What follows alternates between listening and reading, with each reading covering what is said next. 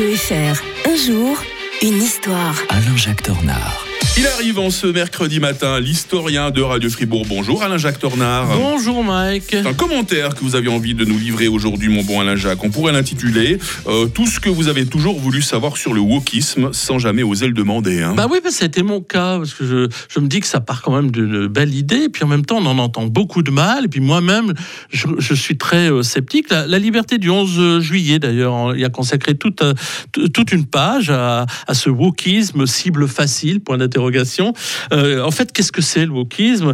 Le wokisme est une idéologie qui perçoit les sociétés occidentales comme étant fondamentalement régies par des structures de pouvoir, des hiérarchies de domination, des systèmes d'oppression qui auraient pour but, ou en tout cas pour effet, d'inférioriser l'autre, c'est-à-dire la figure de la minorité sous toutes ses formes sexuelles, religieuses, ethniques, par des moyens souvent invisibles. Woke est celui qui est en fait éveillé. Voilà, c'est le mot d'ailleurs. Ouais. Le mot éveil, d'ailleurs, qui sent un peu le protestantisme américain. Vous allez chercher très loin. Ouais. Ah non, parce que l'éveil, c'était un mouvement au 19e siècle. Ah oui. On parle parfois de l'église évangélique du réveil, bien sûr. Exactement, donc c'est tout à fait exact.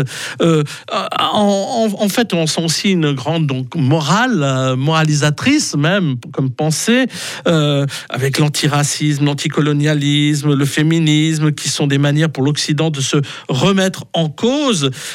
L'idée de base, c'est que l'homme ordinaire vit dans un semi-sommeil. La vie est pour lui un songe et en conséquence, il doit se réveiller. Donc, il y a beaucoup aussi d'idées de victimisation au passage aussi. Et puis, qui n'est pas à une contradiction près, d'ailleurs. Par exemple, on dit qu'on est déterminé par la race, mais en même temps, on est pour le changement de sexe. Vous voyez, c'est un petit peu difficile à comprendre. Il n'y a pas de possibilité de changer de race, mais on peut changer de sexe. Donc, on voit quand même que ça ressemble un peu à la révolution culturelle chinoise, quelque part, je ne veux pas être méchant, sans le sang versé, mais avec un peu plus de subtilité. Avec en plus ces formules, on ne peut plus pas dire mademoiselle. Moi, j'adore dire mademoiselle, par exemple. On peut, des tas de choses comme cela.